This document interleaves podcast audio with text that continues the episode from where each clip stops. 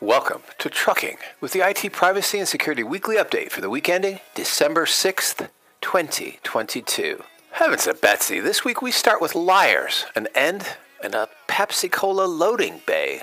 We discover stuff under our desks, new ways to get into pictures at the airport, and something unexpected flying over our heads. We discover the extent of Telegram's much touted privacy, even as we give up our own for the sake of a sharper picture and a few more channels.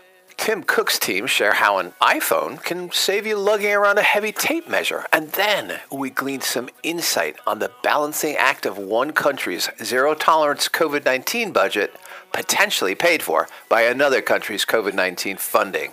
We have a couple more breaches, and then Australia's plan to prevent companies from losing our data by driving them into bankruptcy. It's all here, but the truck's out back.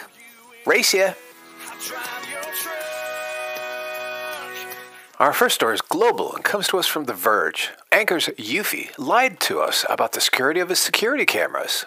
Despite claims of only using local storage with its security cameras, Eufy has been caught uploading identifiable footage to the cloud, and it's even possible to view the camera streams using VLC. Eufy's commitment to privacy is remarkable. It promises your data will be stored locally, that it never leaves the safety of your home, that its footage only gets transmitted with end to end military grade encryption, and that it will only send that footage straight to your phone.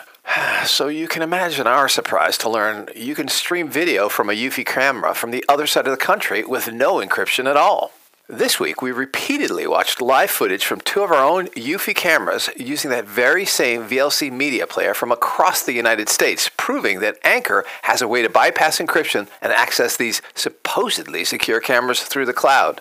Also, it seems like it only works on cameras that are awake. We had to wait until our camera's owner pressed a button before the VLC stream came to life. Your camera's 16 digit serial number, likely visible on the box, is the biggest part of the key. But it also gets worse. Eufy's best practices appear to be so shoddy that bad actors might be able to figure out the address of a camera's feed because that address largely consists of your camera's serial number encoded in base 64, something you can easily reverse with a simple online calculator. The address also includes a Unix timestamp you can easily create, plus a token that Eufy servers don't actually seem to be validating. We changed our token to arbitrary potato, and it still worked. And a four digit random hex whose 65,536 combinations could easily be brute forced. There are other worrying signs that Anker's security practices may be much, much poorer than it is let on.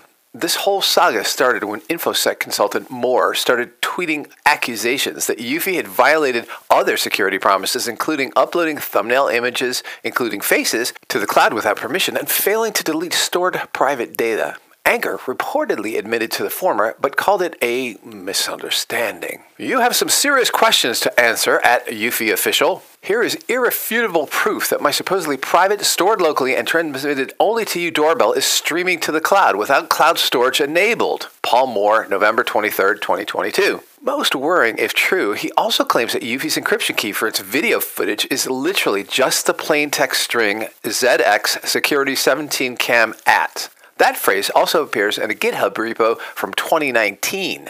Anker didn't answer The Verge's straightforward yes or no question about whether ZX Security 17 Cam at is the encryption key. We couldn't get more details from Moore either. He told The Verge he can't comment further now that he's started legal proceedings against Anker. Now that Anker has been caught in some big lies, it's going to be hard to trust whatever the company says next, but for some, it may be important to know which cameras do and do not behave this way, whether anything will be changed and when.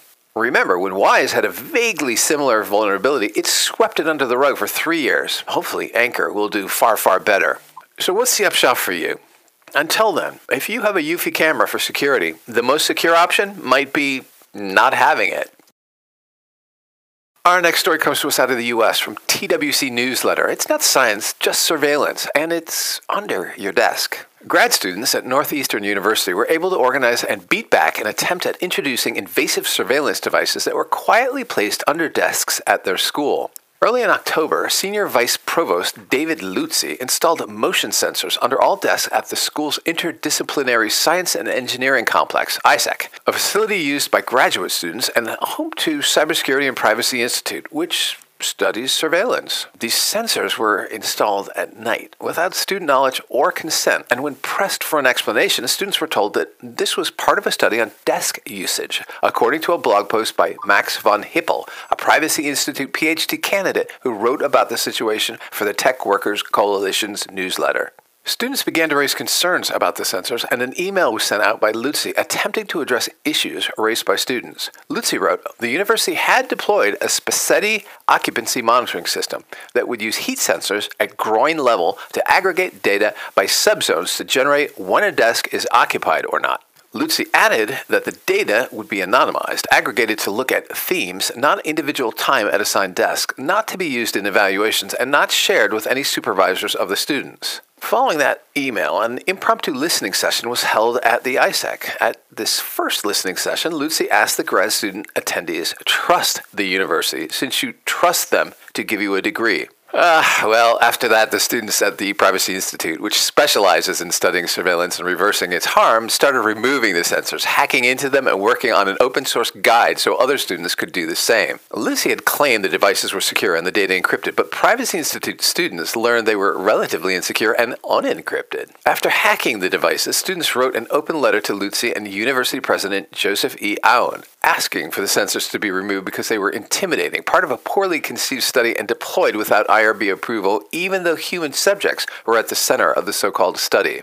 Von Hippel notes that many members of the computer science department were also in a union and thus networked together for a quick mass response. The controversy ultimately culminated with another listening session in which Luzzi struggles to quell concerns that the study is invasive, poorly planned, costly, and likely unethical. Afterwards, von Hippel took to Twitter and shared what became a semi viral thread documenting the entire timeline of events from the secret installation of the sensors to the listening session occurring that day. So, what's the upshot for you? Hours later, the sensors were removed. Our next story out of the US from MSN. Just in time for the holidays, America's TSA begins quietly testing facial recognition tech at 16 airports. This system is for general passenger security screening. You step up to the travel document checker kiosk and stick your ID into a machine. Then you look into a camera for up to five seconds and the machine compares your live photo to the one it sees on your ID. But they call this a one to one verification system, comparing one face to one ID. Even though the software is judging if you're an imposter, there's still a human agent there to make the final call. Well, at least for now. So, how accurate is it? The TSA says it's better at verifying IDs than the manual process. This technology is definitely a security enhancement. We're so far very satisfied with the performance of the machine's ability to conduct facial recognition accurately. The TSA hasn't actually released hard data about how often its system falsely identifies people through incorrect positive or negative matches. Some of that might come to light next year when the TSA has to make its case to the Department of Homeland Security to convert airports all over the United States into facial recognition systems. I worry that the TSA will give a green light to technology that is more likely to falsely accuse black and brown and non binary travelers and other groups that have historically faced more facial recognition errors, said Albert Fox-Cahn, the founder of the Surveillance Technology Oversight Project, or STOP. Research has shown facial recognition algorithms can be less accurate at identifying people of color. A study published by the Federal National Institute of Science and Technology in 2019 found that Asian and African American people were up to 100 times more likely to be misidentified than white men, depending on the particular algorithm and type of search. Federal study confirms racial bias of many facial recognition systems, casts doubt on their expanding use. I don't trust the TSA to evaluate the efficacy of its own facial recognition systems, says Cahn. The TSA already has a plan to expand the scope of how it's using the tech. It's running a pilot of a second system at a few airports where you don't even have to present your physical ID for inspection. Your face is your ID. In tests with Delta, machines compare passengers' live faces to a database of photos the government already has, typically from passports. For now, this system only works for passengers with pre check or global entry, and passengers also have to request it from Delta. A colleague recently tried it in Atlanta and reported it was like an extra fast version of PreCheck that probably saved him five minutes on his trip. So, what's the upshot for you? Just remember anytime data gets collected somewhere, it can also be stolen, and you only get one face. Our next story out of India from TechCrunch. Telegram shares users' data in copyright violation lawsuit. Telegram has disclosed the names of administrators, their phone numbers, and IP addresses of channels accused of copyright infringement in compliance with a court order in India in a remarkable illustration of the data the instant messaging platform stores on its users and can be made to disclose by authorities. The app operator was forced by a Delhi High Court order to share the data after a teacher sued the firm for not doing enough to prevent unauthorized distribution of her course material on the platform. Neetu Singh, the plaintiff teacher, said a number of Telegram channels were reselling her study materials without permission at discounted prices. An Indian court earlier had ordered Telegram to adhere to Indian law and disclose details about those operating such channels. Telegram unsuccessfully argued that disclosing user information would violate the privacy policy and laws of Singapore, where it has located its physical servers for storing users' data. In response, the Indian court said the copyright owners couldn't be left completely remediless against the actual infringers because Telegram has chosen to locate its servers outside the country. In an order last week, Justice Singh said Telegram had complied with an earlier order and shared the data. So, what's the upshot for you? India is one of the largest markets for Telegram, which has amassed nearly 150 million users in the South Asian market. Telegram has gained popularity among some users in part due to its piracy problem, as previously reported. The platform remains littered with easily discoverable channels, sometimes with tens of thousands of users, where movies and TV shows are widely shared. Our next Ars Technica story comes to us from Germany. Hive Social turns off servers after researchers warn hackers can access all data. Hive Social, most social media platform that has seen meteoric growth since Elon Musk took over Twitter, abruptly shut down its service on Wednesday after a security advisory warned the site was riddled with vulnerabilities that exposed all data stored in user accounts. The issues we reported allow any attacker to access all data, including private posts, private messages, shared media, and even deleted direct messages. The advisory, published on Wednesday by Berlin based security collective Zerforschung, claimed. This also includes private email addresses and phone numbers entered during login. The Post went on to say that after the researchers privately reported the vulnerabilities last Saturday, many of the flaws they reported remained unpatched. They headlined their post warning, do not use Hive Social. Hive Social responded by pulling down its entire service. The Hive team has become aware of security issues that affect the stability of our application and the safety of our users, company officials wrote. Fixing these issues will require temporarily turning off our servers for a couple of days while we fix this for a better and safer experience. Technical details are being withheld to prevent the active exploitation of them by malicious hackers. According to Business Insider, Hive Social's user base has doubled in the last few weeks, going from about 1 million to 2 million as of last week. So, what's the upshot for you? Apparently, the site is staffed by just two people, neither of whom have much of a background in security. From TechCrunch out of the US, our next story Florida state tax website bug exposed filers' data. A security flaw on the Florida Department of Revenue website exposed at least hundreds of taxpayers' social security numbers and bank account numbers, a security researcher found. Kamran Mohsin, the researcher, said the security flaw, now fixed, allowed him or anyone else who was logged into the state's business tax registration website to access, modify, and delete the personal data of business owners whose information is on file with the state's tax authority by modifying the part of the web address that contains the taxpayer's application number. Mohsin said there were more than 713,000 applications in the system, which the department did not dispute when reached for comment. So, what's the upshot for you? Mohsin said the application numbers are sequential, allowing anyone to enumerate taxpayers' information by incrementing the application number by a single digit. Gulp. Our next story out of Australia from Bleeping Computer. It passed. Australian Parliament approves government's new privacy penalty bill. The Australian Parliament has approved a bill to amend the country's privacy legislation, significantly increasing the maximum penalties to Australian $50 million for companies and data controllers who suffered large scale data breaches. The financial penalty introduced by the new bill is set to whichever is greater Australian $50 million, three times the value of any benefit obtained through the misuse of information, and 30% of a company's adjusted turnover in the relevant period. Previously, the penalty for severe data exposures was Australian 2.22 million, considered wholly inadequate to incentivize companies to improve their data security mechanisms. The new bill comes in response to a series of recent cyber attacks against Australian companies, including ransomware and network breaches, resulting in the exposure of highly sensitive data for millions of people in the country. The Albanese Labour government has wasted no time in responding to recent major data breaches. We have announced, introduced, and delivered legislation in just over a month, reads the media announcement. So, what's the upshot for you? These new larger penalties send a clear message to large companies that they must do better to protect the data they collect. Our next story out of the US from Axios. Governments seek ways to avert quantum's encryption apocalypse. As scientists, academics, and international policymakers attended the first ever Quantum World Congress conference in Washington last week, alarmism around the future of secure data was undercut by foundational questions of what quantum computing will mean for the world. We don't even know what we don't know about what quantum can do, said Michael Redding, Chief Technology Officer at Quantropi, during a panel about cryptography at the Quantum World Congress. Some governments are believed to have already started stealing enemies' encrypted secrets now so they can unlock them as soon as quantum computing is available. It's the single largest economic and national security issue we have ever faced as a Western society, said Dennis Mandich.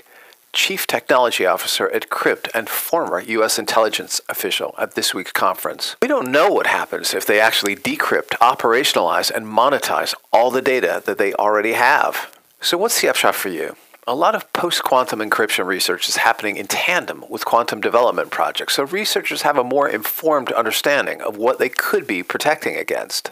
Eyes are on the Commerce Department's National Institute of Standards and Technology as it prepares to release a second set of post quantum encryption tools for security experts to test and analyze, but that number is already down to three.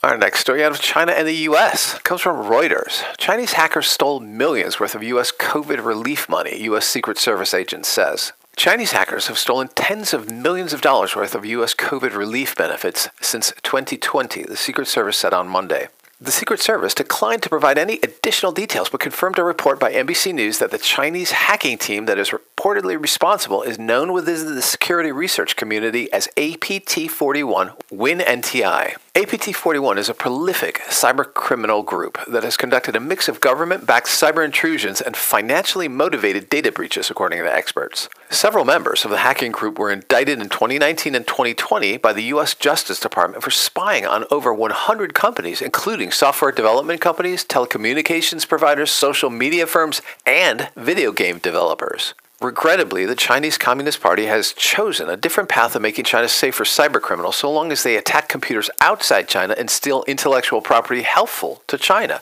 former Deputy Attorney General Jeffrey Rosen said at the time. So, what's the upshot for you? Perhaps this is how the Chinese supported their years long zero COVID program with grant money from the U.S. program. Out of the U.S. from Malwarebytes, South Dakota is first to ban TikTok on state owned devices. South Dakota is the first U.S. state, and so far as we know, the first region anywhere to officially ban the top rated and fast rising social media app TikTok on state owned or state leased smartphones, laptops, and other internet enabled devices. This will affect people working for the state government and contractors. The South Dakota TikTok ban was announced on multiple platforms, from Twitter to the South Dakota State News. Effective immediately, we are banning TikTok for state government in South Dakota. States across America should follow suit. We will play no part in allowing China to continue to gain intel and influence in our state. Kristi Noem, November 30th, 2022. So, what's the upshot for you? South Dakota pulls ahead in signaling they would like to protect against potential data exfiltration. Now they just have to have everyone remove the externally controlled apps from their phones for health trackers, IP cameras, and online merchants like Wish and Baidu. But okay, at least it signals good intent. Our next story of the US from CNET, DTV's successor, NextGen TV. NextGen TV is a huge upgrade for free over the air TV, but it comes with strings attached. Here's why. North and South America have two entirely different broadcast TV standards, both of which are different from the DVB T standard used in Europe, Africa, Australia, and 2022 ends with us already talking about DTV's successor in North America, the new broadcast standard NextGen TV. This time the standard isn't mandatory for TV stations, CNET points out, and it won't affect cable, satellite, or streaming TV. But now, even if you're not paying for streaming TV service, another article points out in most major American cities, an inexpensive antenna is all you'll need to get ABC, CBS, Fox, NBC, and PBS stations, and often with a better picture quality. NextGen TV, formerly known as ATSC 3.0, is continuing to roll out across the U.S. It's already widely available, with stations throughout the country broadcasting in the new standard. There are many new TVs with compatible tuners, plus several standalone tuners to add NextGen to just about any TV. As the name suggests, NextGen TV is the next generation of over the air broadcast, replacing or supplementing the free HD broadcast we've had for over two decades.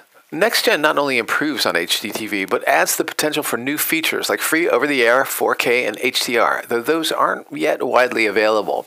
Even so, the image quality with NextGen is likely better than what you're used to from streaming or even sat- satellite or cable. If you already have an antenna and watch HD broadcasts, the reception you get with NextGen might be better too because of how it works. You'll likely get better reception if you're far from the TV tower. The short version is NextGen is free over the air television with potentially more channels and better image quality than older over the air broadcasts. Okay, so what's the downside? ATSC 3.0 will also let broadcasters track your viewing habits for information that can be used for targeting advertising, just like companies such as Facebook and Google use today.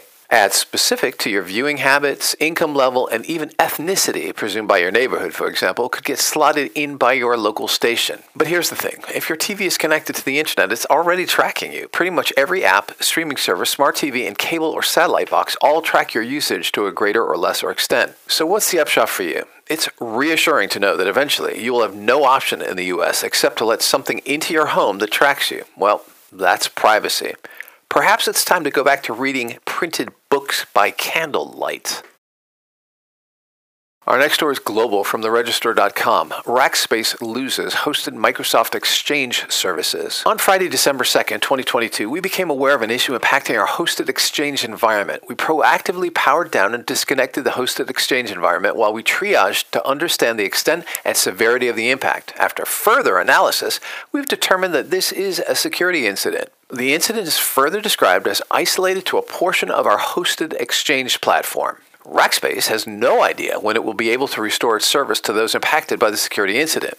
We are actively working with our support teams and anticipate our work may take several days, its status page advises. The incident manifested as what Rackspace described as connectivity and login issues. An update, timestamped 8:19 p.m. Eastern Time on December 2nd, went a little further, describing it as a significant failure in our hosted Exchange environment. But no information about the cause of the incident is available at this time. However, the combination of an outage and a lengthy restoration process suggests ransomware could well be a factor. So what's the upshot for you? And when the crush comes, companies are often judged by their customer support. Uh, in this case, that's not looking good for Rackspace either. The way they have handled this has been horrible. No support, no email, no nothing. Who knows when we will have answers, one customer wrote. I called the support line, held and listened to lousy music for 3 hours and 14 minutes and 19 seconds, and finally had to terminate the call, wrote another. From outer space and CNBC, SpaceX unveils Starshield, a military variation of Starlink satellites. Elon Musk's SpaceX is expanding its Starlink satellite technology into military applications with a new business line called Starshield. While Starlink is designed for consumer and commercial use, Starshield is designed for government use, the company wrote on its website. Few details are available about the intended scope and capabilities of Starshield. The company hasn't previously announced tests or work on Starshield technology. On its website, SpaceX said the system will have an initial focus on three areas imagery, communications, and hosted payloads, the third of which effectively offers government customers the company's satellite bus, the body of the spacecraft, as a flexible platform. SpaceX notes that Starshield uses additional high assurance cryptographic capability to host classified payloads and process data securely, building upon the data encryption it uses with its Starlink system. Another key feature the inter-satellite laser communications links, which the company currently has connecting its Starlink spacecraft. It notes that the terminals can be added to partner satellites so as to connect other companies' government systems into the Starshield network. So, what's the upshot for you? We're not surprised to see military use announced, but glad at the very least that they're encrypting the communication flying between things over our heads. Our next story is global and comes to us from Mac Rumors. Teslas used to come with LiDAR, but did you know that newer iPhones do too? iPhone 12 Pro and Pro Max, iPhone 13 Pro and Pro Max, and iPhone 14 Pro and Pro Max models feature a LiDAR scanner next to the rear camera that can be used to measure a person's height instantly in Apple's pre installed Measure app. To measure a person's height, simply open the Measure app, point your iPhone at the person you want to measure, and make sure they're visible on the screen from head to toe. After a brief moment, a line should appear at the top of the person's head with their height measurement. You can choose to have the measurement displayed in feet and inches or in centimeters in the Settings app under Measure, Measure Units. The app measures a person's height from the floor to the top of their head, hair, or hat. You can even measure the seated height of a person in a chair. The circular shutter button in the bottom right corner allows you to take a photo of the person with their height measurement and share it with them. The feature is not available on iPhones without a LiDAR scanner. So, what's the upshot for you? Apparently, the Measure app is actually pretty accurate and way more convenient than a tape measure. And you can actually use it to measure lots of other things too. Our final story this week from Europe Public. Out of the US, Tesla finally delivers its first production semi. Five years after CEO Elon Musk officially unveiled his semi, Tesla's electrified tractor trailer, the company delivered its first official production vehicle to Pepsi last Thursday during its semi delivery event held at Tesla's Nevada Gigafactory. The beverage maker has ordered 100 of the vehicles in total. First shown off in 2017, the Tesla Semi originally was set to retail for $150 to $180,000 US for the 300 and 500 mile versions, respectively. Those prices are significantly higher than the $60,000 a standard diesel cab runs, but Tesla estimates that its vehicles can operate 20% more efficiently, 2 kilowatt hours per mile, Musk revealed Thursday, and save up to $250,000 over the million mile life of the Semi. Each rig is designed like a bullet, Musk said at the vehicle's unveiling, and would come equipped with a massive 1 megawatt hour battery pack. This reportedly offers a 20 second 0 to 60, which is impressive given that these vehicles are towing up to 80,000 pounds at a time and is spent to 80% charge time of just 30 minutes. The semis are also outfitted with enhanced autopilot capabilities as well as jackknife mitigation systems, blind spot sensors, and data logging for fleet management. So, what's the upshot for you? The fact that this is arriving to Pepsi in time for the 2022 holidays is attributed to the production delays and supply chain issues brought on by the COVID 19 pandemic. But it's nice to see the first of these roll in, even if it is three years late. And what does this have to do with security and privacy? Nothing. But what better way to end than with a good truck story? And for a quote of the week, for security to be effective, the secure solution must be easier to use than the non secure solution. Ashutosh Kaps. Well, that's it for this week. Stay safe, stay secure, leave the truck keys with Betsy, and we'll see you in seven.